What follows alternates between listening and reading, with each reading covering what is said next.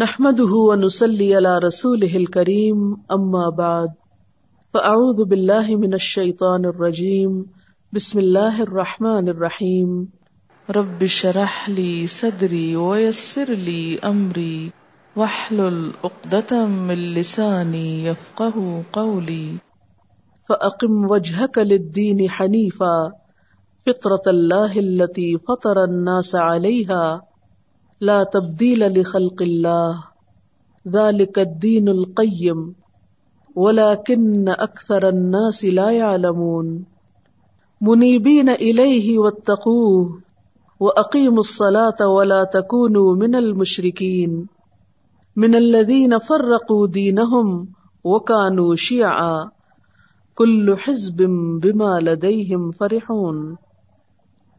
پس اے نبی صلی اللہ علیہ وسلم، یکسو ہو کر اپنا رخ اس دین کی سمت میں جما دو، قائم ہو جاؤ اس فطرت پر جس پر اللہ تعالیٰ نے انسانوں کو پیدا کیا ہے۔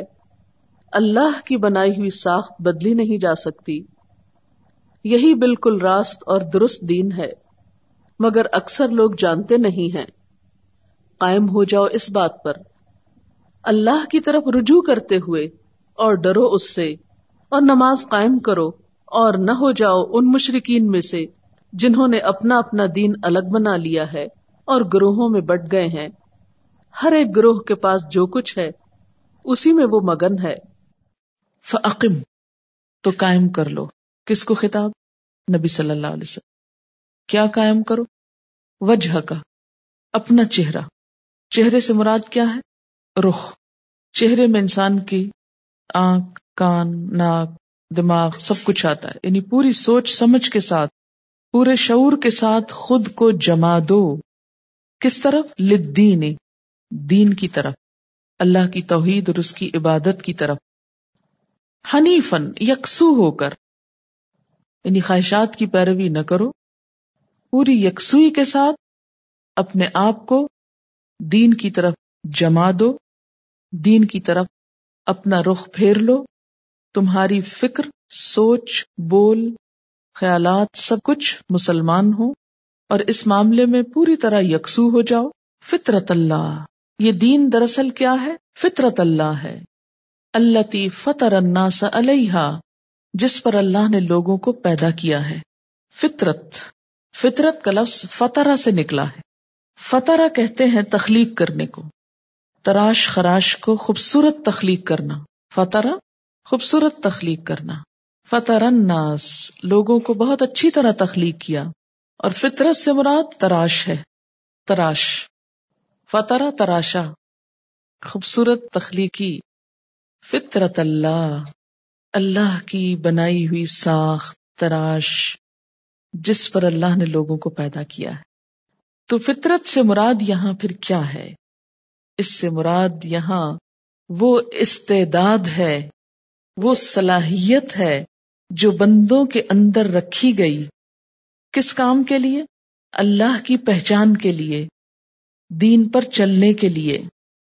فطرت بمانا ساخت، بمانا تراش، خلقت کا معنی بھی کر سکتے، یعنی وہ مخصوص ڈھانچہ جس پر انسان پیدا ہوا، وہ مخصوص صلاحیت جو انسان کو دی گئی۔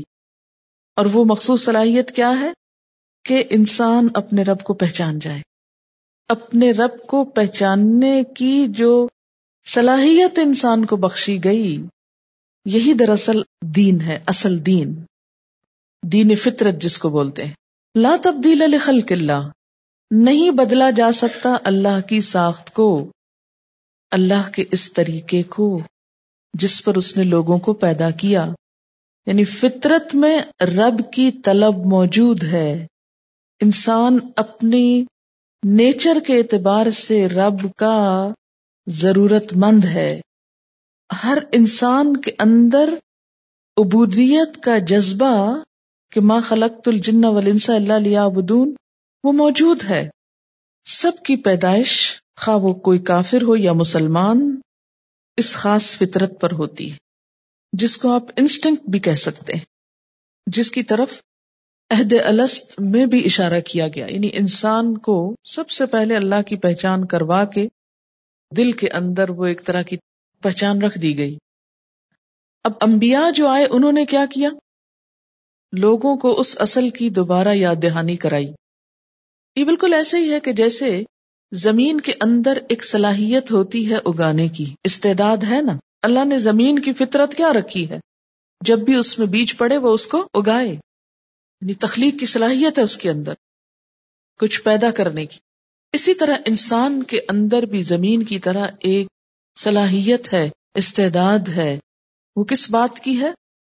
کہ جب اس کے اندر پیغمبروں کی طرف سے لائی ہوئی خیر کی بات ڈالی جائے تو وہ ایک بیج کی طرح اندر سے پھر پنپ اٹھے. وہ کلمہ طیبہ ایک پورا درخت بننے کی صلاحیت رکھتا ہے.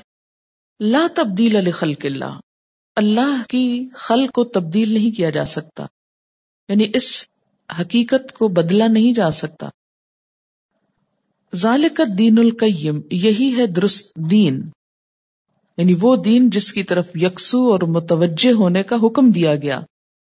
فَأَقِمْ وَجْهَكَ لِلدِّينِ حَنِيفًا، جو فطرت کا تقاضا ہے. وَلَكِنَّ أَكْثَرَ النَّاسِ، لیکن اکثر لوگ لا يعلمون، جانتے نہیں، علم نہیں رکھتے، اس لیے بھولے ہوئے ہیں، بھٹکے ہوئے ہیں. تو بتانا کیا مقصود ہے؟ اگر کوئی انسان کسی انسان کو معبود بنا بھی لیتا ہے تو اس کے بنانے سے کوئی معبود بن نہیں سکتا. اگر آپ کسی پتھر کے بت کو خدا کہنا شروع کر دیں تو کیا خدا بن جائے گا؟ نہیں، وہ تو مخلوق ہی ہے. خالق تو بس کوئی اور ہے، اللہ اکیلا. لہذا مخلوق کو خالق سمجھنا فطرت کے خلاف چلنا ہے. یہ آیت ذرا سی مشکل آیات میں سے ہے. اب میں اس آیت کو پڑھوں گی، آپ ذہن میں سوچیے کیا سمجھ میں آپ کو. فَأَقِمْ، فا جو ہے یہ اس مثال سے ریلیٹڈ ہے جو شرک کی تردید میں بیان کی گئی، کہ شرک سے دین حق کو کوئی واسطہ نہیں. لہذا اے پیغمبر صلی اللہ علیہ وسلم، فَأَقِمْ وَجْهَكَ لِلدِّينِ حَنِيفًا، آپ اپنا رخ جما دیجئے دین کی طرف بالکل یکسو ہو کر. اور دین سے یہاں مراد کیا ہے؟ اللہ کی توحید اور اللہ کی عبادت. جیسے قرآن پاک کی ایک اور آیت میں بھی آتا نا کہ هو الذی ارسل رسولہ بالہدی ودین الحق، وہ اللہ وہ ذات ہے جس نے اپنے رسول کو بھیجا ہدایت دے کر اور دین حق دے کر، سچا دین دے کر. کیوں بھیجا؟ لیظہرہ علی الدین کلہ، تاکہ اس کو غالب کر دے اوپر دین کے سارے اس کے. لیظہرہ، ظاہرہ کا مطلب ہوتا ہے ظاہر ہونا، اور علا جب آتا ہے تو غلبے کے معنوں میں آتا ہے، یعنی اس کو غالب کر دے علی الدین کلہ، تمام ادیان پر. یعنی دین کے نام پر جتنی بھی ایکٹیویٹی اس سے پہلے ہے اس سب پر اس کا غلبہ نظر آنے لگے. وَلَوْ كَرِهَ الْمُشْرِكُونَ، خواہ مشرک ناپسند ہی کریں، خواہ مشرکوں کو یہ کتنا ہی ناگوار گزرے. یہ غلبہ کس اعتبار سے تھا؟ نمبر 1، دلائل کے اعتبار سے. اور یاد رکھیے کہ دلائل کے اعتبار سے یہ غلبہ آج بھی دین اسلام کو حاصل ہے. پھر ایک وقت ایسا تھا کہ جب دنیاوی اعتبار سے، مادی اعتبار سے اور ایک رواج کے اعتبار سے بھی یہ دین دنیا میں غالب آیا، دنیاوی غلبہ بھی اس کو حاصل ہوا. آج اگر نہیں ہے، آج علمی اور دلائل کے اعتبار سے تو غلبہ ہے لیکن عملی طور پر یہ غلبہ نظر نہیں آتا. یعنی دین اسلام کے مقابلے میں دیگر ادیان کے ماننے والے دنیا میں ابھرے ہوئے نظر آتے ہیں، اور اس کی وجہ بھی وہی ہے کہ لا یدینون دین الحق، انہوں نے سچے دین کو دین مانا ہی نہیں، یا دین کو سنجیدگی کے ساتھ لیا ہی نہیں. آج بھی اگر وہ اپنے دین کو پورے کانفیڈنس کے ساتھ لیں تو ان کا غلبہ یقینی ہے، کیونکہ اس میں سچائی ہے. آپ جانتے ہیں کہ حضور صلی اللہ علیہ وسلم جب دنیا میں آئے تو خود جزیرۃ العرب میں طرح طرح کے دین تھے. مثلا مشرکین عرب کا ایک دین تھا جس کو وہ دین ابراہیمی کہتے تھے، یہود کا ایک دین تھا جسے وہ دین موسیٰ کہتے تھے، نصارہ کا ایک دین تھا جس کو وہ دین مسیح کہتے تھے، کرائسٹ سے کرسچینٹی، جوڈا سے جوڈائزم، یہودیت. یہ سب دین کیا تھے؟ یہ وہ تعلیمات نہ تھیں جو ابراہیم علیہ السلام نے یا موسیٰ علیہ السلام نے یا عیسیٰ علیہ السلام نے دی تھی. وہ تعلیمات جو تھیں ان سب کا نام کیا تھا؟ اسلام. ابراہیم علیہ السلام جو دین لائے تھے وہ بھی اسلام تھا، موسیٰ علیہ السلام اور عیسیٰ علیہ السلام جو دین لائے وہ بھی اسلام تھا، لیکن ان لوگوں نے اس میں تبدیلیاں کر کے ان کے خود ساختہ ایڈیشنز تیار کیے ہوئے تھے، اپنی مرضی اور خواہشات پر مبنی. تو اللہ تعالیٰ نے حضور اکرم صلی اللہ علیہ وسلم کو بھیجا، ایک محفوظ کتاب دی، اور قیامت تک کے لیے دین کا اصلی ایڈیشن اور فائنل مکمل ایڈیشن جو ہے وہ اس کی شکل میں دنیا کو دیا گیا، اور علمی اعتبار سے، بنیادوں کے اعتبار سے، اپنی اصل کے اعتبار سے یہ پچھلے تمام ادیان پر غالب آیا، کیونکہ دوسرے ادیان جو تھے ان میں تحریفیں ہو چکی تھیں، وہ اپنی اصل شکل کھو چکے تھے. آج بھی ہم دیکھتے ہیں کہ اسلام کے جو ماخذ ہیں، ماخذ کس کو کہتے ہیں؟ سورسز، بنیادیں، وہ محفوظ ہیں، ان میں کوئی تبدیلی نہیں ہوئی. کیا ہے ماخذ؟ قرآن اور سنت. قرآن محفوظ ہے، نبی صلی اللہ علیہ وسلم کی سیرت، آپ کی سنت محفوظ ہے. خود اس کو محفوظ کرنے کے لیے، یعنی سیرت رسول صلی اللہ علیہ وسلم کو اور سنت کو محفوظ کرنے کے لیے لاکھوں افراد جنہوں نے اس کو روایت کیا، ان کے حالات زندگی کو بھی محفوظ کیا گیا کہ وہ کون تھے. اس کے برعکس حضرت عیسیٰ علیہ السلام کی کوئی ایسی بائیوگرافی نہیں ملتی، یا ان کے کوئی حالات زندگی ایسے نہیں ملتے کہ جس پر مکمل اعتماد کیا جا سکے. یہی حال دیگر پیغمبروں کا ہے کہ ان کے فالوورز نے ان کی لائف ہسٹری کو بھی پوری طرح صحیح بنیادوں پر پرزرو نہیں کیا، کہاں یہ کہ ان کی تعلیمات کو.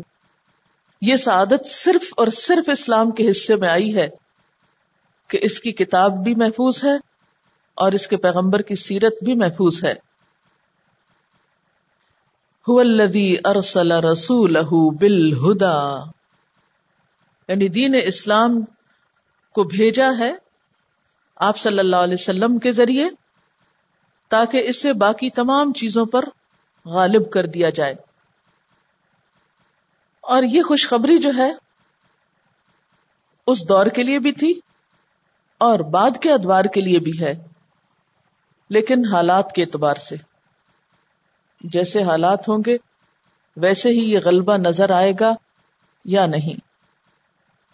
ایک حدیث ہے، حضرت مقداد سے روایت ہے، رسول اللہ صلی اللہ علیہ وسلم نے فرمایا، روئے زمین پر، یعنی اس زمین پر، کوئی کچا پکا مکان باقی نہ رہے گا جس میں اسلام کا کلمہ داخل نہ ہو جائے. یعنی ہر گھر تک پہنچے گا، چاہے کچا گھر ہو، جھونپڑی ہو، اس پر بھی ڈش لگی ہوئی ہوگی اور اس کے تھرو اللہ کا نام اور پیغام ایک دفعہ اس کے اندر ضرور داخل ہوگا، یا کوئی بھی اور طریقہ ہو. عزت داروں کی عزت کے ساتھ اور ذلیل لوگوں کی ذلت کے ساتھ. کیا مطلب ہے اس کا؟ یعنی اسلام کا کلمہ داخل ہوگا عزت داروں کی عزت کے ساتھ اور ذلیل لوگوں کی ذلت کے ساتھ، یعنی اس کے حامل جیسے ہوں گے ویسے ہی پہنچائیں گے. ایک وقت تھا کہ صحابہ کرام کو اللہ نے عزت دی تھی اور ان کے ذریعے اللہ نے ہر جگہ یہ کلمہ پہنچایا، اور ایک آج ہم جیسے لوگ ہیں جو دنیا میں ذلیل و خوار ہو رہے ہیں، اور ہماری وجہ سے پھر دین کو بھی وہی مقام مل رہا ہے، حالانکہ وہ بہت بڑی سچائی ہے. اور پھر جن کو اللہ عزت دیں گے وہ مسلمان ہوں گے، جن کو ذلیل کرنا ہوگا وہ اسلام کو قبول نہ کریں گے مگر اسلامی حکومت کے تابع ہو جائیں گے. اور حضور صلی اللہ علیہ وسلم کے بعد یہ وعدہ پورا ہوا. اسلام تقریباً 1000 سال تک عملی طور پر دنیا میں عزت کے ساتھ رہا، اس کو غلبہ نصیب ہوا. یہی وجہ ہے کہ آج اسلام کے نہ ماننے والے بھی اس بات کو ضرور مانتے ہیں کہ اسلام وہ دین ہے جس نے دنیا کو سائنس جیسی نعمت دی اور فکری آزادی دی، کیونکہ اس سے پہلے سوچ پر بڑی پابندیاں تھیں. آپ کو معلوم ہے کہ کرسچینٹی میں کسی بھی شخص کو اپنے عقل یا دماغ استعمال کرنے کی اجازت نہیں ہوتی تھی. کوئی بھی نیا نظریہ یا فلسفہ لاتا جو ان کے تحریف شدہ دین کے خلاف جاتا یا ان کی آرزوؤں اور خواہشات کے، تو ان کو ڈیتھ پینلٹی تک دی جاتی. بے شمار لوگوں کو، بے شمار سائنٹسٹ کو زندہ آگ میں جلایا گیا اور بہت ظلم و ستم ہوئے. یہ اسلام ہے جس نے سوچ کے یہ پہرے اٹھائے اور عقل کے استعمال پر بار بار زور دیا. یہ جو دین ہے نا، یہ صرف پیغمبر نہیں لائے، یہ انسان کے اندر پیوست کر دیا گیا ہے. فطرت اللہ التی فطر الناس علیہا، اللہ نے بندوں کو بنایا ہی اس لیے ہے کہ بندے اپنے رب کی عبادت کریں. یہ بالکل وہی بات ہے یہاں جو ما خلقت الجن والانس الا لیعبدون میں ہے، یعنی ہم نے جن و انس کو اپنی عبادت کے لیے ڈیزائن کیا. خلق کا معنی یہاں کیا؟ تراشا ہے، یعنی لا تبدیل لخلق اللہ، اللہ کے اس قانون میں کوئی تبدیلی نہیں ہو سکتی. اس کا یہ مطلب نہیں کہ دنیا میں کوئی شخص غیر اللہ کی عبادت نہیں کر سکتا، تو کر سکتا ہے، لیکن اصل فطرت وہی رہنی چاہیے یا رہے گی. قبولیت اسی کی ہے جس پر انسان کو پیدا کیا گیا، مطالبہ انسان سے وہی ہے. اسی لیے کہا جاتا نا کہ کل مولود یولد علی الفطرہ، ہر مولود، ہر بچہ کس پہ پیدا کیا جاتا ہے؟ فطرت پر. فَأَبَوَاهُ يُحَوِّدَانِهِ أَوْ يُنَصِّرَانِهِ أَوْ يُمَجِّسَانِهِ، پھر اس کے ماں باپ ہیں جو اسے بعد میں عیسائی، یہودی یا مجوسی بنا ڈالتے ہیں، اسے غیر فطری طریقے کی طرف لے چلتے ہیں.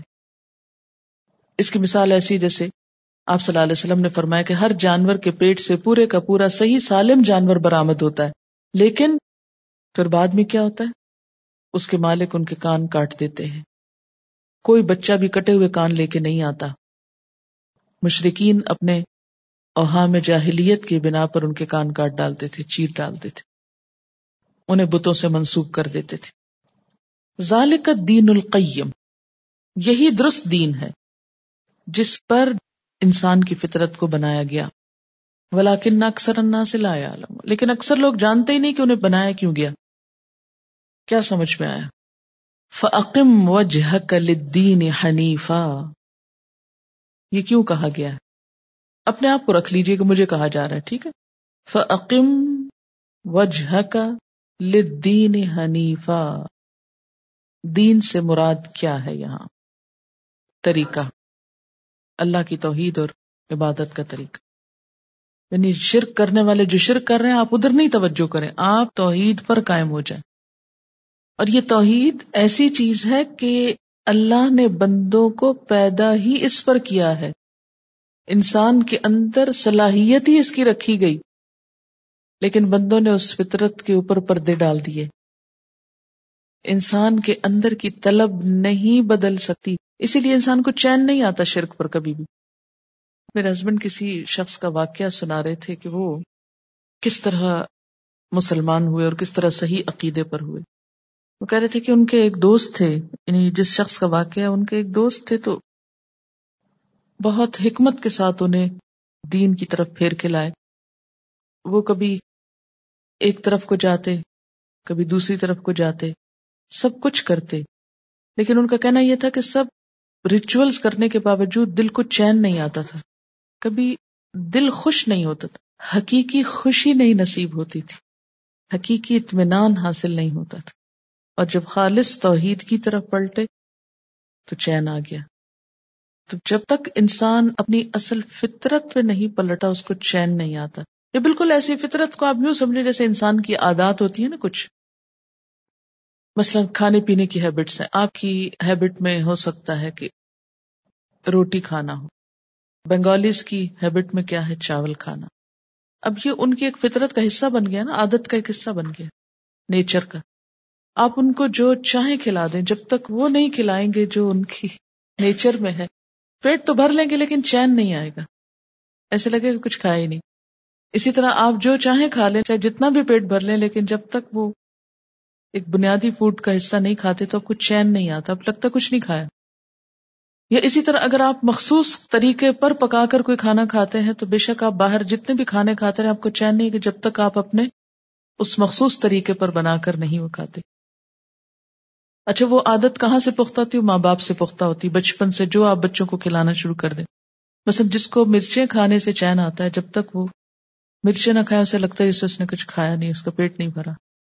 تو یہ بچپن سے ڈیولپ ہو گئی نا. اچھا، یہ جو عادات ہوتی ہیں، اب جو لوگ سائیکالوجی آپ میں سے پڑھے ہوئے وہ جانتے ہوں گے، ایک ہوتا ہے انسٹنکٹ اور ایک ہوتا ہے ہیبٹ، ٹھیک ہے نا. تو انسٹنکٹ کیا ہوتی ہے؟ جبلت ہوتی، جس میں انسان کا اپنا دخل نہیں ہوتا کچھ، وہ بائی نیچر ہی انسان اس طریقے پر پیدا ہوتا ہے. مثلا ایک بچہ ماں کا دودھ پیتا ہے، اس کو کس نے سکھایا؟ پیدائش ہی ہے نا. تو یہ کیا ہے؟ جبلت اس کو بولتے ہیں. اسی طریقے پر اس کو پیدا کیا گیا، اس کے اندر پہلے سے پروگرامنگ کر دی گئی کہ اس نے یہ کرنا ہے. اس میں انسان کی اپنی کوئی چیز نہیں ہے، آپ نے اس کو کوئی ٹریننگ نہیں دی، وہ پیچھے سے لے کر آیا. چاہے چند گھنٹے کا بچہ ہو، وہ بھی اپنے اس کام کو جانتا ہے کہ اس نے اپنا رزق کیسے تلاش کرنا ہے. جبلت ہے نا. اچھا، اب اس میں عادت کب شامل ہوتی ہے؟ جب انسان کو ایک خاص طریقے پر دنیا میں آنے کے بعد کچھ چیزوں کا عادی کیا جاتا ہے. اب ایک بچہ جس طرح دودھ پینے کا طریقہ سیکھ کے آتا ہے نا ماں کے پیٹ سے، ایسے ہی توحید کا سبق لے کر آتا ہے ماں کے پیٹ سے. یہ ہے وہ فطرت، دین فطرت. لیکن جب بچہ باہر آ جاتا ہے تو اب مائیں کیا کرتی ہیں؟ بچوں کو جیسے مرچیوں کا عادی کر لیتی ہیں یا کسی خاص کڑوی چیز کا عادی کر لیتی ہیں. تو اسی طرح جو ماں باپ عیسائی یا یہودی ہوتے ہیں، وہ ان کی توحید کے اندر خلل اندازی کر کے شرک کا ان کو عادی کر دیتے ہیں. پھر وہ اس کے عادی ہو جاتے ہیں، پھر وہ بڑے ہوتے ہیں. بسا اوقات ضمیر بے چین کرتا ہے انسان کو، لیکن چونکہ سارا ماحول اس اندھیرے میں ڈوبا ہوتا ہے اس لیے کچھ سمجھ میں نہیں آتی، وہ روشنی نہیں ملتی. ایسے ہی لوگ اگر تعصبات کے پردے ہٹا کر کسی وقت دین حق تک پہنچتے ہیں تو روشنی کو دیکھتے ہی ایمان لے آتے ہیں، جیسے وہ نجاشی اور حبشہ کے لوگ اور بہت سے لوگ جو ایمان لائے. پھر ان کے دربار میں جو جادوگر تھے یہ سب کہ ایک دم پردے چاک ہوئے اور انہوں نے دیکھا حقیقت کو. یا حضرت ابراہیم علیہ السلام کی قوم کے لوگ بھی تھوڑی دیر کے لیے کیا ہوئے؟ چونکے کہ ہم کیا کر رہے ہیں. وہ پردہ ہٹا، انہوں نے دیکھا حقیقت کو، لیکن پھر جب نہیں قبول کیے تو دوبارہ پردہ آ گیا. اللہ تعالیٰ ہر انسان کو اس فطرت کے طریقے پر سمجھنے کا موقع دیتے ہیں، لیکن یہ الگ بات ہے کہ انسان کا ماحول اتنی سخت چیز ہے کہ وہ اس فطرت کو دبا جاتا ہے. مثلاً اس کو ایک اور مثال سے بھی سمجھیے، بات لمبی ہو جائے گی لیکن بات سمجھنے کی ہے. عورت کو اللہ تعالیٰ نے ایک خاص فطرت پہ پیدا کیا ہے نا، اس کے اندر جذبات رکھے. مرد کو اللہ تعالیٰ نے ایک اور فطرت پر پیدا کیا ہے. دنیا میں ہزاروں کوششیں اس بات کی ہوگی کہ دونوں کو بالکل برابر کر دیا جائے، ایک جیسا لباس پہنایا جا رہا ہے، ایک جیسے حقوق دیے جا رہے ہیں، ایک جیسے کتابیں پڑھائی جا رہی ہیں، ایک جیسا ٹریٹ کیا جا رہا ہے. جتنی بھی مصنوعی کوششیں ہیں ان دونوں کے فرق کو مٹانے کی، ان سب چیزوں کے باوجود فطرت نہیں بدلتی. عورت کی سیٹسفیکشن اس وقت تک ہو نہیں سکتی جب تک کہ وہ ماں نہ بنے. مجھے واقعہ یاد آ رہا ہے کہ بہت قریبی جاننے والوں میں سے ایک بچی ہے جس نے بہت پڑھا لکھا سب کچھ کیا، باہر چلی گئی. اس وقت وہ امریکہ کی ایک بہت بڑی فرم میں ایک بہت بڑی پوسٹ پر ہے، لیکن مسلسل نشہ آور دوائیاں کھانے کی اس کو ضرورت ہے، کیونکہ سب کچھ اچیو کرنے کے بعد بھی ہر وہ چیز جو ایک کیریئر میں ایک شخص چاہتا ہے، لیکن اس کو چین نہیں، سکون نہیں. وہ کئی دفعہ ایکیوٹ ڈپریشن کا شکار ہو چکی ہے. کیوں ہوئی؟ ایک انسان اپنی کامیابی کس کو سمجھتا ہے؟ بڑی ڈگری ہو، بڑی پوسٹ ہو، بڑا گھر ہو، دنیا میں نام ہو، شہرت ہو، سب کچھ موجود ہے جس کی انسان تمنا کر سکتا ہے. لیکن صرف ایک چیز نہیں، وہ کیا کہ شادی نہیں ہوئی اور فیملی لائف نہیں ہے. وہ سب ایک طرف ہے، لیکن اس چیز سے چونکہ جان بوجھ کے انحراف کیا گیا، کیونکہ کامیابی کس کو سمجھا گیا، یہ تو حماقت سمجھی گئی نا، بے وقوف لڑکیاں شادی کر لیتی ہیں، بچے پیدا کرنے لگتی ہیں، پاگل گھروں میں بیٹھی رہتی ہیں، اپنی صلاحیتیں ضائع کرتی ہیں. اللہ نے اتنی عقل دی، ذہن دیا ہے، کچھ بن کے دکھانا چاہیے، اور مردوں کا تو خاص طور پہ مقابلہ کرنا چاہیے، ان کو تو ہرانا چاہیے. جب اس پالیسی پر عمل ہوا، کہاں تک ہرائیں گے؟ فطرت تو نہیں بدل سکتے، نہ اپنی بدل سکتے ہیں، نہ مردوں کی بدل سکتے ہیں، یہ تو اللہ نے بنایا ہی اس طرح. تو انسان کی سیٹسفیکشن، انر سیٹسفیکشن ہوتی ہی اس وقت ہے جب انسان فطرت پر آ جاتا ہے، اپنی اصلیت پہ آ جاتا ہے، اس ساخت پہ آ جاتا ہے جس سے جگسا پزل ہوتی ہے نا. تو جگسا کے ہر پیس کو جب تک اپنی اصل جگہ پر نہ رکھا جائے، تصویر نہیں مکمل ہوتی. اسی طرح انسان کی فطرت میں اللہ نے جو چیزیں رکھ دی، جب تک انسان اس پر نہیں آ جاتا، اس کی سیٹسفیکشن. کیوں کہا گیا لا ان اولیاء اللہ لا خوف علیہم ولا هم يحزنون، اللہ کے دوست نہ غمگین ہوتے ہیں، نہ خوف کھاتے ہیں. کیوں؟ اس لیے کہ فطرت پر ہوتے ہیں. یعنی انسان کے اندر دین کو قبول کرنے کی پوری صلاحیت موجود ہے، وہ تیار ہی اس لیے کیا گیا ہے، بنایا ہی اس لیے. ما خلقت الجن والانس الا لیعبدون، ہمیں بنایا ہی اللہ کی عبادت کے لیے گیا ہے. جب تک ہم اس اصل پہ لوٹ نہیں آئیں گے، ہم کو چین آ ہی نہیں سکتا. ڈھونڈ رہے ہیں سکون ادھر ادھر ادھر ادھر، لیکن بھاگ رہے ہیں اس اصل فطرت کی طرف آنے. جب تک ادھر نہیں پہنچیں گے، جگسو کا معنی سمجھتے ہیں آپ؟ سب سمجھتے ہیں نا، سب نہیں سمجھتے. آپ یوں سمجھیں کہ جیسے ایک تصویر ہے جس میں پہاڑ ہیں یا پھول ہیں یا درخت ہیں یا کشتی بنی ہوئی یا گھر بنا ہوا، تو اس تصویر کو آپ کاٹ لیں پہلے، پھر ان کے ٹکڑوں کو مکس کر دیں، پھر کسی بچے سے کہیں یا خود ہی ان ٹکڑوں کو دوبارہ جوڑے اور اپنی اپنی جگہ پر رکھ دے. تو جب تک ہر ٹکڑا اپنی جگہ پر نہیں آئے گا تو وہ تصویر بگڑ جائے گی. جہاں پہاڑ ہے ان کو وہیں رکھنا ہوگا، جہاں پھول ہے ان کو وہیں لگانا ہوگا، جہاں پانی ہے اس کو وہیں رکھنا ہوگا. اگر پانی کی جگہ آسمان، آسمان کی جگہ پانی والا حصہ رکھ دیں گے تو چاہے رنگ برابر ایک جیسے ہی لگ رہا ہو، لیکن وہ تصویر نہیں بنے گی. یہ آیت بڑی اہم ترین آیتوں میں سے. اگر ہم اس بات کو نہیں سمجھے نا، اپنی اصل پہ نہیں لوٹے نا، سکون نہیں پا سکتے دنیا میں، اور آخرت میں جنت نہیں پا سکتے. کیونکہ اللہ نے فرمایا لا تبدیل لخلق اللہ، اللہ کی خلق نہیں بدل سکتی.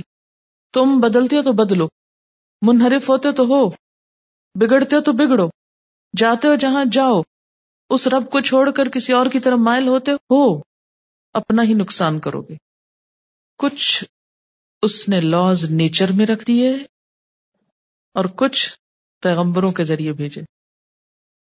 اب جو شخص پیغمبروں کی بات سن کر کیا کرے، قبول کر کے اس کے مطابق زندگی بسر کرے فطرت کے مطابق، تو کیا ہوگا؟ خوشحال انسان ہوگا.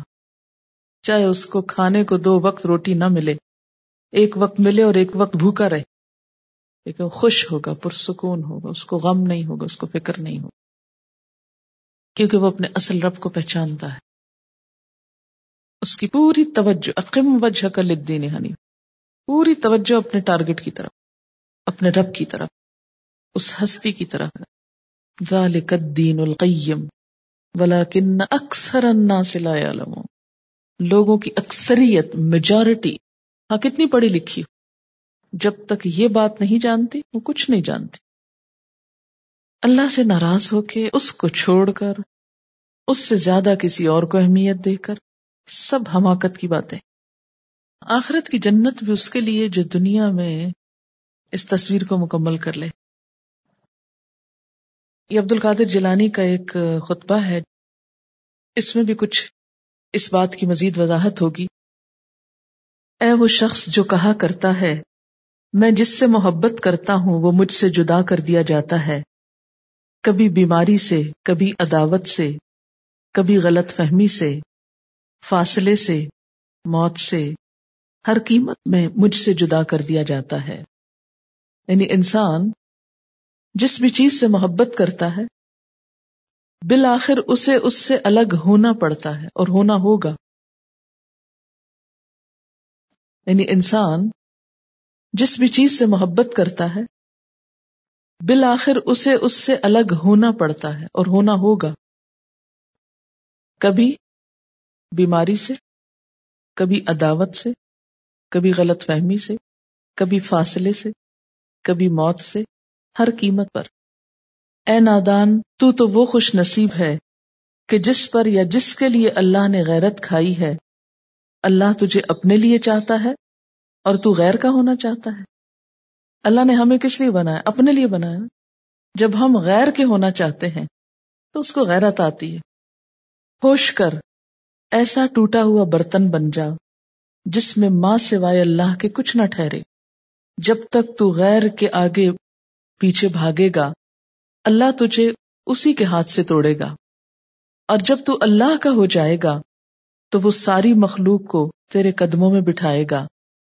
تجھے تیرے رشتے، تیری محبتیں، تیری آسائشیں واپس لوٹا دی جائیں گی، تیری دولت واپس لوٹائی جائے گی، اور جن سے تو محبت رکھتا تھا اور رویا کرتا تھا وہ اب تیرے لیے روئیں گے، مگر اب تیرا دل ان سے بے نیاز رہے گا جب تک تو ان تمام چیزوں کو دور نہ کرے گا۔ یہ سب تجھے تکلیف دیں گی۔ محبتیں تکلیف دیتی ہیں، چاہے انسانوں کی ہوں یا کسی بھی چیز کی۔ ان کو نکال کر تو اللہ کو لے آ، یعنی دنیا کی محبت کو نکال کر اللہ کی محبت کو لے آ۔ والذین آمنوا اشد حبا للہ، وہ لوگ جو ایمان لائے اللہ کی محبت میں سب سے زیادہ شدید ہوتے، کیونکہ انسان اپنی فطرت کے اعتبار سے مجبور ہے کہ کسی چیز کو شدید چاہے، اور وہ صرف ایک ہی ہستی ہو سکتی ہے جس کی محبت ہر محبت پہ غالب ہونی چاہیے، اور وہ اللہ کی ذات ہے۔ یہی چیز دراصل توحید ہے، یعنی توحید صرف ایک نہیں کہ جم کے لا الہ الا اللہ، توحید یہ ہے کہ سب سے بڑھ کر اس کو بڑا سمجھیں، سب سے زیادہ محبت اس سے کریں، سب سے زیادہ اس سے ڈریں، خوف بھی سب سے زیادہ اس کا ہو، ہر ایک سے بڑھ کر وہ اہم ہو۔ جب تک یہ نہیں ہوتا، اس وقت تک توحید مکمل نہیں ہوتی۔ وہ فطرت اور وہ ما خلقت الجن والانس الا لیعبدون، عبد اور عبودیت کی کیفیت پیدا نہیں ہوتی، کیونکہ عبد کون ہے؟ غلام، اور غلام تو اپنے آقا کا پورا محکوم ہوتا ہے نا، پوری طرح اس کے قبضے میں ہوتا ہے۔ جب تک ہم 100%، 99 بھی نہیں، 100% سبمٹ نہیں کرتے، اس وقت تک دنیا اور آخرت میں سکون نہیں پا سکتے۔ اللہ کے فیصلوں کو مان لینا، اس کی تقدیر پر ایمان رکھنا، اس کی طرف سے آنے والی خوشی، غم، دکھ، پریشانی، ہر چیز کو مان لینا۔ اللہ تیرا فیصلہ مان لیا۔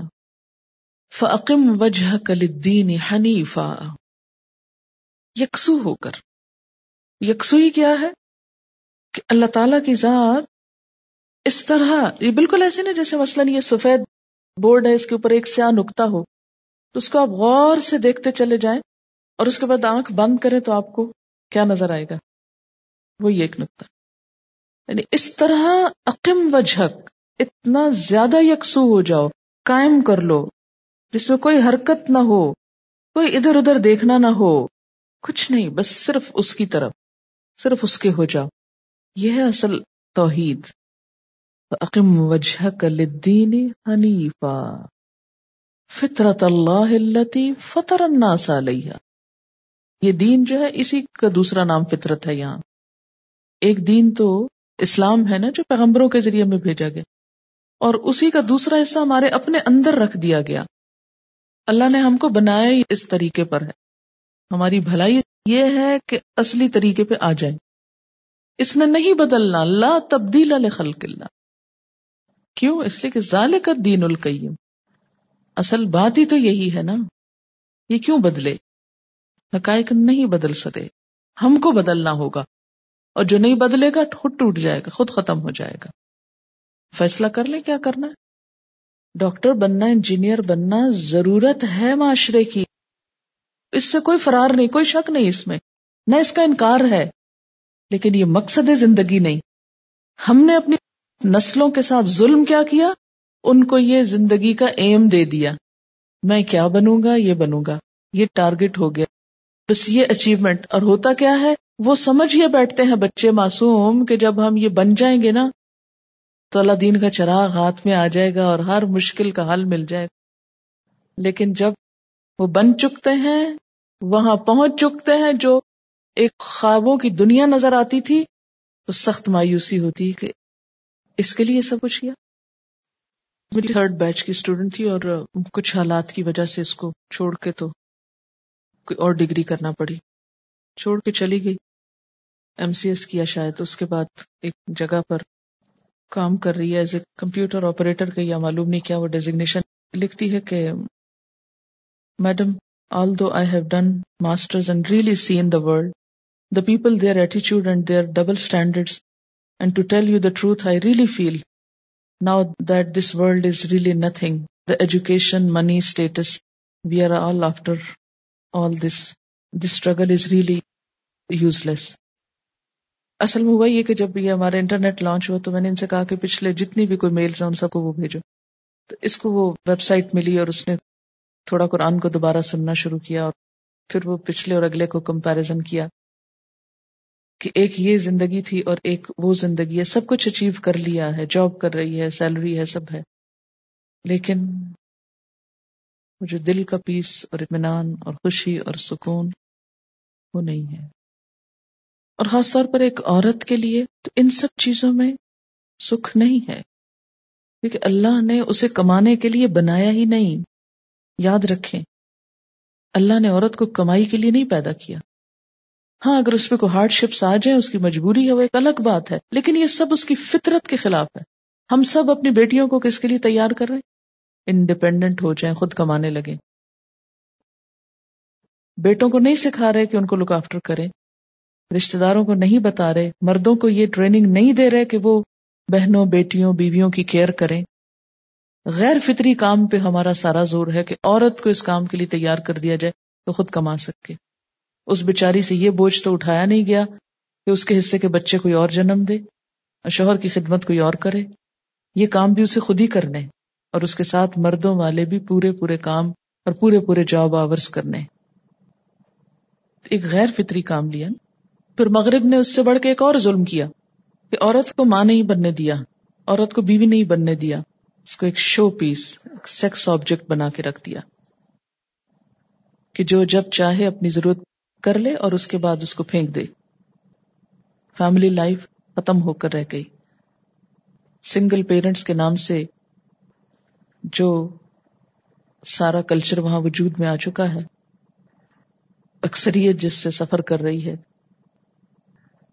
تو انسانیت دنیا کو جہنم بنا چکی ہے اپنے لیے۔ اللہ تعالیٰ تو فرماتے ہیں نا کہ ان الدار الاخرۃ لہی الحیوان، یعنی صلاحیت ایک عورت کی صرف ایک ٹرک ڈرائیونگ کے اندر ہی استعمال ہو تو وہ اس کی صلاحیت ہے، اور گھر چلانے میں جو صلاحیت استعمال ہوتی ہے وہ کیا کوئی قیمت نہیں رکھتی۔ آخر یہ کیوں سکھا دیا گیا اس کو کہ جو تم گھر چلا رہی، یہ تو بالکل ہی احمقانہ کام ہے۔ آج ہر عورت شرمندہ ہے اس بات پر اگر وہ صرف گھر کو لک آفٹر کر رہی ہے۔ ہم نے کیوں یہ نفسیات پیدا کر دی، کیوں یہ سوچ معاشرے کے اندر عام کر دی؟ ہمارے معاشرے میں بھی یہ ایک عام سوچ ہے کہ وہ عورت جو صرف عورت ہے وہ کچھ نہیں ہے۔ عورت کے اندر پہلے تو عورت ہونے کا احساس کمتری پیدا کر دیا گیا، تم عورت، تم کمتر چیز، تم تو کوئی چیز ہی نہیں ہو۔ ایک فوج بھی نوکروں کی وہ سکون نہیں دے سکتی جو ایک فیملی کے اندر ایک بچے یا شوہر دے سکتا ہے۔ پہلے عورت کو یہ احساس کمتری دی گئی کہ تم عورت ہو، پھر اس کو یہ سکھایا گیا کہ مرد بنو، پھر تمہارا کوئی نام ہوگا اور تمہاری کوئی ویلیو ہوگی، اور یہ کہہ کر اس کو ان کاموں پہ لگا دیا گیا جن پہ لگنا اس کی ضرورت نہ تھی۔ اگر ہم کچھ بھی مصنوعی ریزنز کی وجہ سے، یہ مصنوعی پیدا کر دینا ہمارے معاشرے کی ایک ضرورت بنا دی گئی کہ جو عورت نوکری کرے تو تبھی گھر چلے گا، ان مصنوعی ریزنز کی وجہ سے ہم نہ مانے اس اصل کو تو نہ مانے، لیکن فطرت نہیں بدلے گی۔ اس لیے کہ جب آپ اصل سڑک سے ہٹ جائیں نا کسی منزل تک پہنچنے کے لیے، اور آپ کوئی سائڈ سڑک لے لیں تو پھر آپ بھٹکتے جائیں، ایک کے بعد ایک جگہ پہ غلط نکلتے چلے جائیں۔ تو جب تک اصل پر ذالک الدین القیم، اللہ کی بنائی ہوئی فطرت، یہ اصل طریقہ ہے، اس پر آؤ گے تو صحیح طریقے پر آؤ گے، اور جب تک اس کو نہیں پکڑو گے ایک کے بعد ایک کھائی میں گرتے چلے جاؤ گے۔ اچھا یہ جو اللہ تعالیٰ فرماتے ہیں نا وَلَٰكِنَّ أَكْثَرَ النَّاسِ لَا يَعْلَمُونَ، اکثر لوگ جانتے ہی نہیں، علم ہی نہیں رکھتے۔ کس بات کا علم نہیں رکھتے؟ اپنے مقصد تخلیق کا۔ اس پر ایک بڑی دلچسپ پوئم ہے، شاید آپ کی نظر سے گزری ہو، لیکن میں تھوڑی سی پڑھ کے سنا دیتی ہوں۔ یہ ایک جرمن پوئٹ ہے، اس کا نام ہے ہائیڈلبرگ کا ہے، یہ پوئم کا نام ہے The Fish and I۔ The other day I went to the sea and asked a fish, do you know who made the ocean and you in it and for what? The fish gave me a puzzled look and said, I don't know and I don't care as to who made the ocean and put me in it and for what. Hoo-ha, I don't like such questions. I have no time. Can't you see how busy I am? I have to run for food continuously and watch myself day and night that no one catch me or eat me alive. Man, you can't imagine how hard is life. No, I have no time for such questions. Why don't you go and ask some man? Over there you see that man? He does nothing but catch fish all day. I bet he has time. And by the way, I have heard it said that man has a mind with which to think. You see, I am just a fish, a poor animal. I have no mind. So use your brain. Go ask that man and leave me alone. I went to the man and asked him, Sir, do you know who made this world, this earth, the moon, the stars, the skies above and the universe beyond, floating in time and space? Who began it all and put man in it? There must be some purpose, and man must seek his maker. The man got up from his slumber and shouted at me angrily, Get away from here. Go, get lost somewhere with all your questions. You frightened my fish away. What do I care? What good is there in such useless questions? What difference does it make as to who made it all and put man here? And as regards the purpose, hoo-ha, what a silly question. Between you and me, what's there in it for me? Can't you see how busy I am? I have no time. You know how hard is life? No one ever told you about the rising prices, the corruption, the scandals of heroin and AIDS, the rising flood of pollution and crimes, the hell they cry about in churches may be far out there. But the one we have ourselves made is right down here. With 1,000 things to worry about, I can hardly sleep. And on top of all this, here come you with your foolish questions. Go get lost and think yourself all such thoughts. But leave me alone, I have no time. The man went back to sleep. The fish went away. The ocean kept on rolling. It was getting dark on the deep. I came back home. What could I do? But somehow or the other, the thought keeps on coming back again and again that man has fallen to the level of a fish or even lower. What a fall! It is my countrymen. How sad it is that a few are left who have the time and can still think about such questions. Let's make a pause and think like men while we are here. For no one knows when the call may come to depart from here forever and ever. Let's find some time to think of the one who made it all and put us here. His door is open and he is very near for everyone who seeks him. تو بات یہ ہے کہ ہم میں سے اکثر لوگ اس مچھلی پکڑنے والے کی طرح ٹائم نہیں رکھتے یہ سوچنے کا کہ ہم یہاں کیوں بھیجے گئے اور ہمیں کیا کرنا ہے، کیونکہ ہم سب بہت مصروف انسان ہیں۔ ایک مچھلی پکڑنے والا بھی مصروف ہے اور ہم بھی جن جن کاموں میں پڑے ہوئے ہیں وہ سب مصروفیت کے۔ تو بات یہ ہے کہ جب تک لوگوں کو جھنجھوڑیں گے نہیں، جگائیں گے نہیں، اور جھنجھوڑنے میں یہی چیز کام آئے گی کہ ہمیں یہاں سے جانا ہے، پلٹنا ہے، ہم یہاں بیٹھ نہیں سکتے، نہ بھی سوچیں تو بیٹھ نہیں سکتے، ہمیں جانا ہے۔ بہرحال توحید انسان کی انسٹنکٹ جبلت میں شامل ہے، جیسا کہ عہد الست سے بھی ثابت۔ پیغمبروں نے آ کے صرف وہ عہد یاد کروایا، اسی لیے تبلیغ کرنے کا طریقہ جو ہے نان مسلمز میں اسٹریٹ فارورڈ ہونا چاہیے.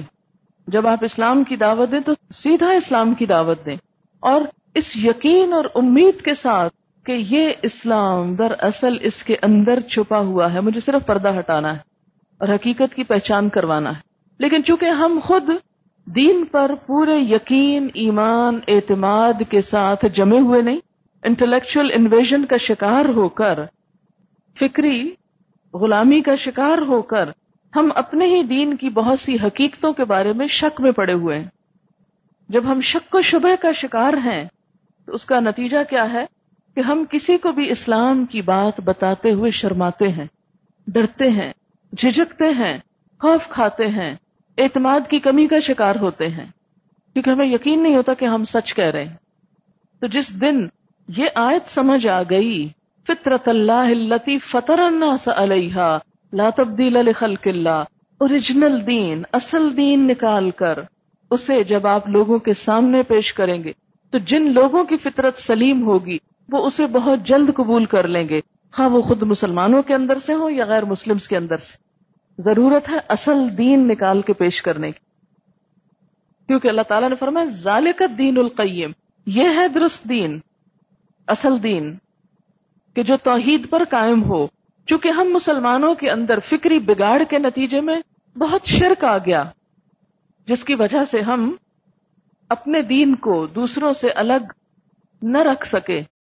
دوسرے ادیان کی بہت سی چیزیں ہم نے اپنے اندر جو جذب کر لی, اس کے نتیجے میں ہم دوسروں کو اس دین کی طرف بلانے کے قابل ہی نہیں رہے. اصل دین ایک ہی ہے. یہ جو فرقے اور جماعتیں اور گروہ بندیاں اور اختلاف اور انتشار ہوا, یہ کہاں سے ہوا؟ جب انسانی افکار اس میں داخل ہوئے, جب انسانوں کی سوچ اصل دین پر غالب آ گئی. قرآن یہ کہتا نہیں, میری عقل تو یہ کہتی. تو اب آپ کی اگری کرنے یا نہ کرنے سے کچھ نہیں بات بنتی, اس لیے کہ آپ کو تو اتھارٹی نہیں کہ آپ کچھ اس میں اپنی طرف سے نکال ڈال سکیں. وہ اتھارٹی تو کسی اور کے پاس ہے, اور وہیں سے آپ کو یہ سمجھنا ہوگا کہ اصل دین کیا ہے. اسی وجہ سے لوگوں کے اندر ایک انتشار کی سی کیفیت ہوتی. اتباع سنت کے اوپر بہت سٹریس میں نے کیا, دو وجوہات کی وجہ سے. ایک تو یہ کہ بدعات بہت زیادہ عام ہو گئی ہمارے معاشرے میں, جنہوں نے اتنا وقت استعمال کر لیا ہے مسلمانوں کا کہ اصل کام کرنے کے لیے وقت ہی نکل گیا. وہ وقت ہی کوئی نہیں کہ اصل کام کریں, کیونکہ بدعتوں کے ریچولز پورے ہوں گے تو کوئی اصل چیز کی طرف جائیں گے.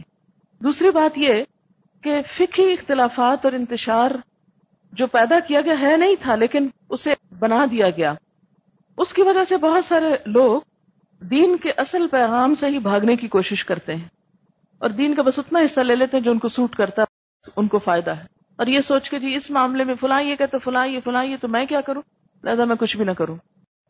جیسے پیچھے بھی بات ہوئی کہ لا علمی بہت سے مسائل کو جنم دیتی ہے, اور اسی طرح دین کے اندر خود ساختہ اختلافات جو لوگوں کے اوپینین کی وجہ سے عموماً پیدا ہوتے ہیں, وہ بہت سے کنفیوژن کو جنم دیتے ہیں. آپ دیکھیں کہ نبی صلی اللہ علیہ وسلم کے زمانے میں ایسا کوئی کنفیوژن نہیں تھا, ابتدائی دور میں ایسا کوئی کنفیوژن نہیں. جتنے بھی فقہاء کرام ہیں, علماء کرام ہیں اول دور کے, وہ آپس میں ایک دوسرے کے دوست ہیں, استاد شاگرد ہیں, محبت کا رشتہ ہے ان کے درمیان. امام شافعی امام مالک کے پاس رہتے ہیں, امام مالک ان کو امام ابو حنیفہ کے دو شاگردوں امام ابو محمد اور ابو یوسف کے پاس بھیجتے ہیں علم حاصل کرنے کے لیے, اور پھر امام احمد بن حنبل جو ہے وہ امام شافعی سے استفادہ کرتے ہیں. ان کے درمیان کوئی اختلاف نہیں, کوئی نفرت نہیں, کوئی عداوت نہیں, کوئی بغض نہیں, کچھ بھی نہیں. ایک دوسرے سے تعاون کر رہا ہے, اس کے پاس بھیج رہا ہے کہ جاؤ اب یہاں جو کچھ میرے پاس تھا وہ تو لے لیا, اب جا کے فلاں سے لو. کیا آج یہ اخلاق مسلمانوں کے اندر موجود ہے؟ کہیں پائیں گے آپ؟ اچھا, اس کا نتیجہ کیا ہوا کہ مسلمانوں کے اندر دینی اختلافات نہیں تھے. نقطہ نظر کا فرق ہونا وہ ایک الگ چیز ہے, لیکن ایسا اختلاف جو آج کے دور میں فرقہ واریت کی شکل میں اور ایک دوسرے کے اوپر کافر اور فاسق کے فتوے لگانے کی شکل میں صادر ہوا, یہ چیز نہیں پائی جاتی تھی. جو جو وقت گزرتا گیا اصل ٹیکسٹ پیچھے جاتی گئی, اسے لوگوں سے دور کر دیا گیا, اور اس ٹیکسٹ سے ڈیڈیوس کیے ہوئے, نکالے ہوئے جو احکامات تھے وہ لوگوں میں منتشر ہو گئے. اب مثلا سونے کی زکوٰۃ کے اوپر 2.5% کی جو بات آتی ہے, تو آپ میں سے کسی کو بھی حدیث پتہ ہے لیکن عموماً جب پڑھا جاتا ہے یا سنا جاتا ہے، یہ جتنے بھی لوگ زکوٰۃ دیتے ہیں تو انہیں اس سے کوئی نہیں ہوتا کہ نبی صلی اللہ علیہ وسلم نے کیا فرمایا تھا، یہ حکم کہاں سے آیا، بس وہ اتنا جانتے کہ اتنا ہے، ماں سے سنا، باپ سے سنا، کسی مولوی صاحب سے سنا، اور بس وہ کام کر لیا۔ وقت کے گزرنے کے ساتھ ساتھ جب اور سوچیں دین میں داخل ہوئی تو ان چیزوں کو مشکوک بنا دیا گیا اور لوگ اپنے فرائض سے بھی غافل ہوتے گئے۔ اب اس کا نتیجہ کیا نکلا کہ دین کے اوپر ایک دھند سی چھا گئی۔ آج کے دور میں سمجھتی ہوں کہ دین کی طرف لوگوں کو لانے کے لیے سب سے مؤثر نسخہ اوریجنل ٹیکسٹ کو لوگوں کے ہاتھ میں تھمانا ہے، تاکہ یقین کی کیفیت پیدا ہو۔ یقین ختم ہوتا جا رہا ہے دین سے، اور انسان عمل کر ہی نہیں سکتا جب تک کہ اس کے اندر یقین نہ ہو۔ اس یقین اور اعتماد اور کانفیڈنس کو بحال کرنا ہے، یہی اختلافات کے ختم کرنے کا بھی ذریعہ ہے۔ اسی لیے اللہ تعالیٰ فرماتے ہیں کہ دین کی اصل کیا ہے؟ توحید، ایک اللہ کی عبادت، ایک اللہ، ایک رسول، ایک کتاب۔ جب سب اس پر جمع ہوں گے تو نفرتیں اور عداوتیں ختم ہو کر رہ جائیں گی۔ ذالک الدین القیم، پھر اصل مضبوط دین سامنے آئے گا۔ آج مسلمانوں کا سب سے بڑا روگ کیا ہے؟ شخصیت پرستی، انسانوں کو پوجنا کہ ہاں اگر فلاں بات بتائے گا تو ہم مان جائیں گے، اگر فلاں نے نہیں بتائی تو ہم نہیں مانیں گے۔ آپ کیوں فلاں اور فلاں کے پیچھے جاتے ہیں؟ آپ جائیں اللہ اور اس کے رسول کے پیچھے، کیونکہ تنازع اور اختلاف کا حل ہی یہ بتایا گیا کہ جب جھگڑا ہو تو اللہ اور رسول کی طرف جاؤ، اوریجنل ٹیکسٹ پہ جاؤ۔ ذالک الدین القیم، وہ دین جس کی طرف یکسو اور متوجہ ہونے کا حکم ہے، جو فطرت کا تقاضا ہے، وہ یہی درست دین ہے۔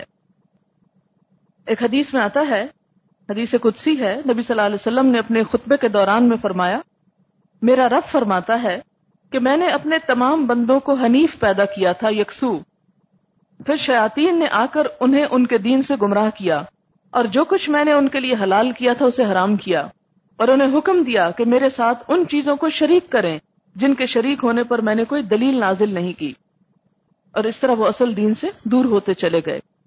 آپ دیکھیں کہ اصل دین سے انسان کب دور ہوتا ہے؟ جب اس سے کوئی تعلق نہیں رکھتا۔ اس وقت جیسے مثال کے طور پر غذاؤں میں دیکھیں، ہمارے پاس میدے کی بنی ہوئی چیزیں زیادہ استعمال ہوتی ہیں، اور اس سے ہمیں وہ غذا حاصل نہیں ہوتی جو اصل آٹے سے یا گندم سے یا اس کے جو چھلکے سمیت جو اس کے استعمال سے ہوتی ہے، اسی کا حصہ، لیکن ایسی ریفائنڈ شکل میں پہنچا کہ جس نے فائدے کی بجائے الٹا نقصان دینا شروع کر دیا۔ تو اس کا علاج کیا ہے؟ اصل کی طرف لوٹ جائیں، چھلکے سمیت لیں، اس کو بہت سی بیماریاں خود بخود دور ہو جائیں گی۔ بیسکس کی طرف لوٹ جائیں۔ تو دین میں بھی جب تک ہم بیسکس کی طرف نہیں لوٹیں گے، اپنی تمام تر کوششوں کا مرکز اور محور اللہ کی ذات کو نہیں جب تک بنائیں گے، اور انسانوں میں جب تک صرف محمد صلی اللہ علیہ وسلم کو ایک سینٹرل پلیس نہیں دیں گے، اس وقت تک مسائل حل نہیں ہو سکتے۔ جب تک ہم یہ کہتے رہیں گے کہ میرا امام اور میرا بزرگ اور میرا رہنما یہ کہتا ہے، اور دوسرا کہے گا میرا رہنما یہ کہتا ہے، تو لازمی طور پر اختلافات جنم لیتے رہیں گے۔ فرمایا ولیکن اکثر الناس لا یعلمون، لیکن لوگوں کی اکثریت، میجورٹی، یہ بات نہیں جانتی، اس حقیقت سے لا علم ہے، اس لیے وہ بھٹکتی رہتی ہے۔ بار بار اس حقیقت کو دہرایا کریں کہ جو کچھ بھی ہم کر رہے ہیں، اس کی اصل اسپرٹ کیا ہے، کیوں کر رہے ہیں، کس کے لیے کر رہے ہیں، کیا چاہتے ہیں۔ ایک ہی جواب ہے، اللہ کی رضا، حنیفاً، ہر چیز سے بے نیاز ہو کر بس اللہ سے جڑنا، کیونکہ میرا معاملہ تو اسی سے ہے۔ انسانوں کے آگے تو ہم جواب دے نہیں، اور اگر ہوں بھی تو ان کو ہم دھوکہ دے سکتے ہیں، مگر اللہ کو دھوکہ بھی نہیں دیا جا سکتا۔ اکثر الناس لا یعلمون، دنیا کی اکثریت کا جو مذہب ہے وہ شرک، کفر ہے۔ جو لوگ نام نہاد مسلمان ہیں، ان کی بھی اکثریت ڈائریکٹ نہیں تو انڈائریکٹلی شرک کے اندر ملوث ہے، شرک اکبر نہ صحیح، شرک اصغر صحیح۔ تو جب تک خالص توحید پر ہم نہیں آتے، عبادات میں روح پیدا ہو نہیں سکتی، وہ سکون اور اطمینان نصیب ہو نہیں سکتا جو دراصل دین کا انعام ہے، تحفہ ہے، کہ آپ دین لو تو آپ کو بونس کیا ملے گا ساتھ، جو اس کے معنی کے اندر ہے، اطمینان۔ فَأَقِمْ وَجْهَكَ لِلدِّينِ حَنِيفًا۔ اگر یہ آیت آپ کو سمجھ آ گئی نا، دونوں طرح سے لفظوں کے اعتبار سے بھی، معنی کے اعتبار سے بھی، اور زندگی کے مقصد کے اعتبار سے بھی. اب اگر اللہ کی طرف رجوع کرنا ہے اقم وجھک للدین حنیفا ہو کر، تو کیسے ہوگا؟ منیبین الیہ، اس کی طرف رجوع کرنے والے بن کر، اس کی طرف پلٹ کر. منیبین الیہ، سب سے پہلے تو انابت واتقو، اور اس سے ڈرو، تقوا. واقیموا الصلاۃ، اور نماز قائم کرو. ولا تکونوا من المشرکین، اور مشرکوں میں سے نہ ہو جاؤ. نماز قائم کرو اور مشرکوں میں سے نہ ہو جاؤ. تو گویا نماز کا قائم نہ کرنا یہ بھی کیا ہے؟ شرک ہی کی ایک قسم ہو گئی. اور منیبین کیا؟ بار بار پلٹنا، یعنی فطرت سے جو ہی ڈائیورٹ ہونے لگو پھر ادھر جاؤ، پھر پلٹو، پھر پلٹو. یعنی اس کا حل اور علاج کیا ہے فطرت کی طرف جانے کا؟ کہ ریپیٹڈلی اس کی طرف لوٹو، بار بار ادھر پلٹ کے جاؤ. من الذین فرقوا دینہم وکانوا شیعا، مشرکین میں سے نہ ہو جاؤ. کون مشرکین؟ من الذین، ان لوگوں میں سے، فرقوا دینہم، جنہوں نے ٹکڑے ٹکڑے کر دیا اپنا دین، اپنا دین الگ الگ بنا لیا. وکانوا شیعا، اور ہو گئے وہ گروہ گروہ، یعنی گروہوں میں بٹ گئے، اصل دین کو چھوڑ کر فرقوں میں بٹ گئے. مشرکین سے مراد یہاں وہ لوگ ہیں جنہوں نے دین فطرت اور دین حق میں تفریق پیدا کر دی، اس کو ایک نہ ہونے دیا. اور شیعہ سے مراد کیا ہے؟ ایسی جماعت، ایسا گروہ جو کسی مقتدا کا پیروکار ہو. ایک ہوتا ہے نا مقتدی، مقتدی کون ہوتا ہے؟ جو فالوور ہوتا ہے، اور مقتدا جس کو فالو کیا جائے، کسی مقتدا کا پیروکار ہو. تو مراد کیا ہوا کہ تم توحید چھوڑ کر مختلف مقتداؤں یا لوگوں کو فالو نہ کرو، ان کے خیالات کے تابع نہ ہو. گروہ بندیاں کب ہوتی ہیں؟ فرقہ واریت کب ہوتی ہے؟ جب لوگ ایک اللہ کو چھوڑ کر، دین فطرت کو چھوڑ کر، انسانوں کے خیالات اور افکارات اور فلسفوں کے گرویدہ ہوتے ہیں. اللہ کی بات کے مقابلے میں انسانوں کی بات کو ترجیح دیتے ہیں. کل حزب بما لدیہم فرحون، ہر ایک گروہ کے پاس جو کچھ ہے اسی میں وہ مگن ہے. وہ سمجھتا ہے کہ وہی سب ٹھیک کر رہا ہے اور دوسرے لوگ غلط ہیں. تو دین فطرت، توحید پر ایمان، اور اس کا نتیجہ کیا نکلے گا؟ اتحاد اور اتفاق پیدا ہوگا. یہ بھی ایک غیر فطری طریقہ ہے کہ انسان دین کی اسپرٹ اور روح کو چھوڑ کر، اس کی اصل کو چھوڑ کر دائیں بائیں گزرنے لگے. بالکل ایسے جیسے آپ کسی پھل کے گودے کو چھوڑ کر اس کے چھلکے کو چاٹنے لگے. مثلا کسی بھی پھلدار درخت کی ٹہنیاں کھا کر آپ مزہ نہیں اٹھا سکتے، اس کی برانچز میں جا کے اصل لطف نہیں پا سکتے. غذائیت اور لطف اور سیٹسفیکشن کب ہوگی؟ جب آپ پھل کے اصل حصے کو لیں گے. اسی طرح دین کے اصلیت اور اصل روح کو چھوڑ کر اگر آپ سائیڈ ایشوز میں گھس گئے اور ان کی طرف چل پڑے تو پھر دین کا لطف نہیں اٹھا سکو گے. وآخر دعوانا ان الحمد للہ رب العالمین. سبحانک اللہم وبحمدک، نشہد ان لا الہ الا انت، نستغفرک ونتوب الیک. والسلام علیکم ورحمۃ اللہ وبرکاتہ. فَأَقِمْ وَجْهَكَ لِلدِّينِ حَنِيفًا، فِطْرَةَ اللَّهِ الَّتِي فَطَرَ النَّاسَ عَلَيْهَا لَا تَبْدِيلَ لِخَلْقِ اللَّهِ، ذَلِكَ الدِّينُ الْقَيِّمُ وَلَكِنَّ أَكْثَرَ النَّاسِ لَا يَعْلَمُونَ. مُنِيبِينَ إِلَيْهِ وَاتَّقُوهُ وَأَقِيمُوا الصَّلَاةَ وَلَا تَكُونُوا مِنَ الْمُشْرِكِينَ، من الذين فرقوا دينهم وكانوا شيعا، كل حزب بما لديهم فرحون.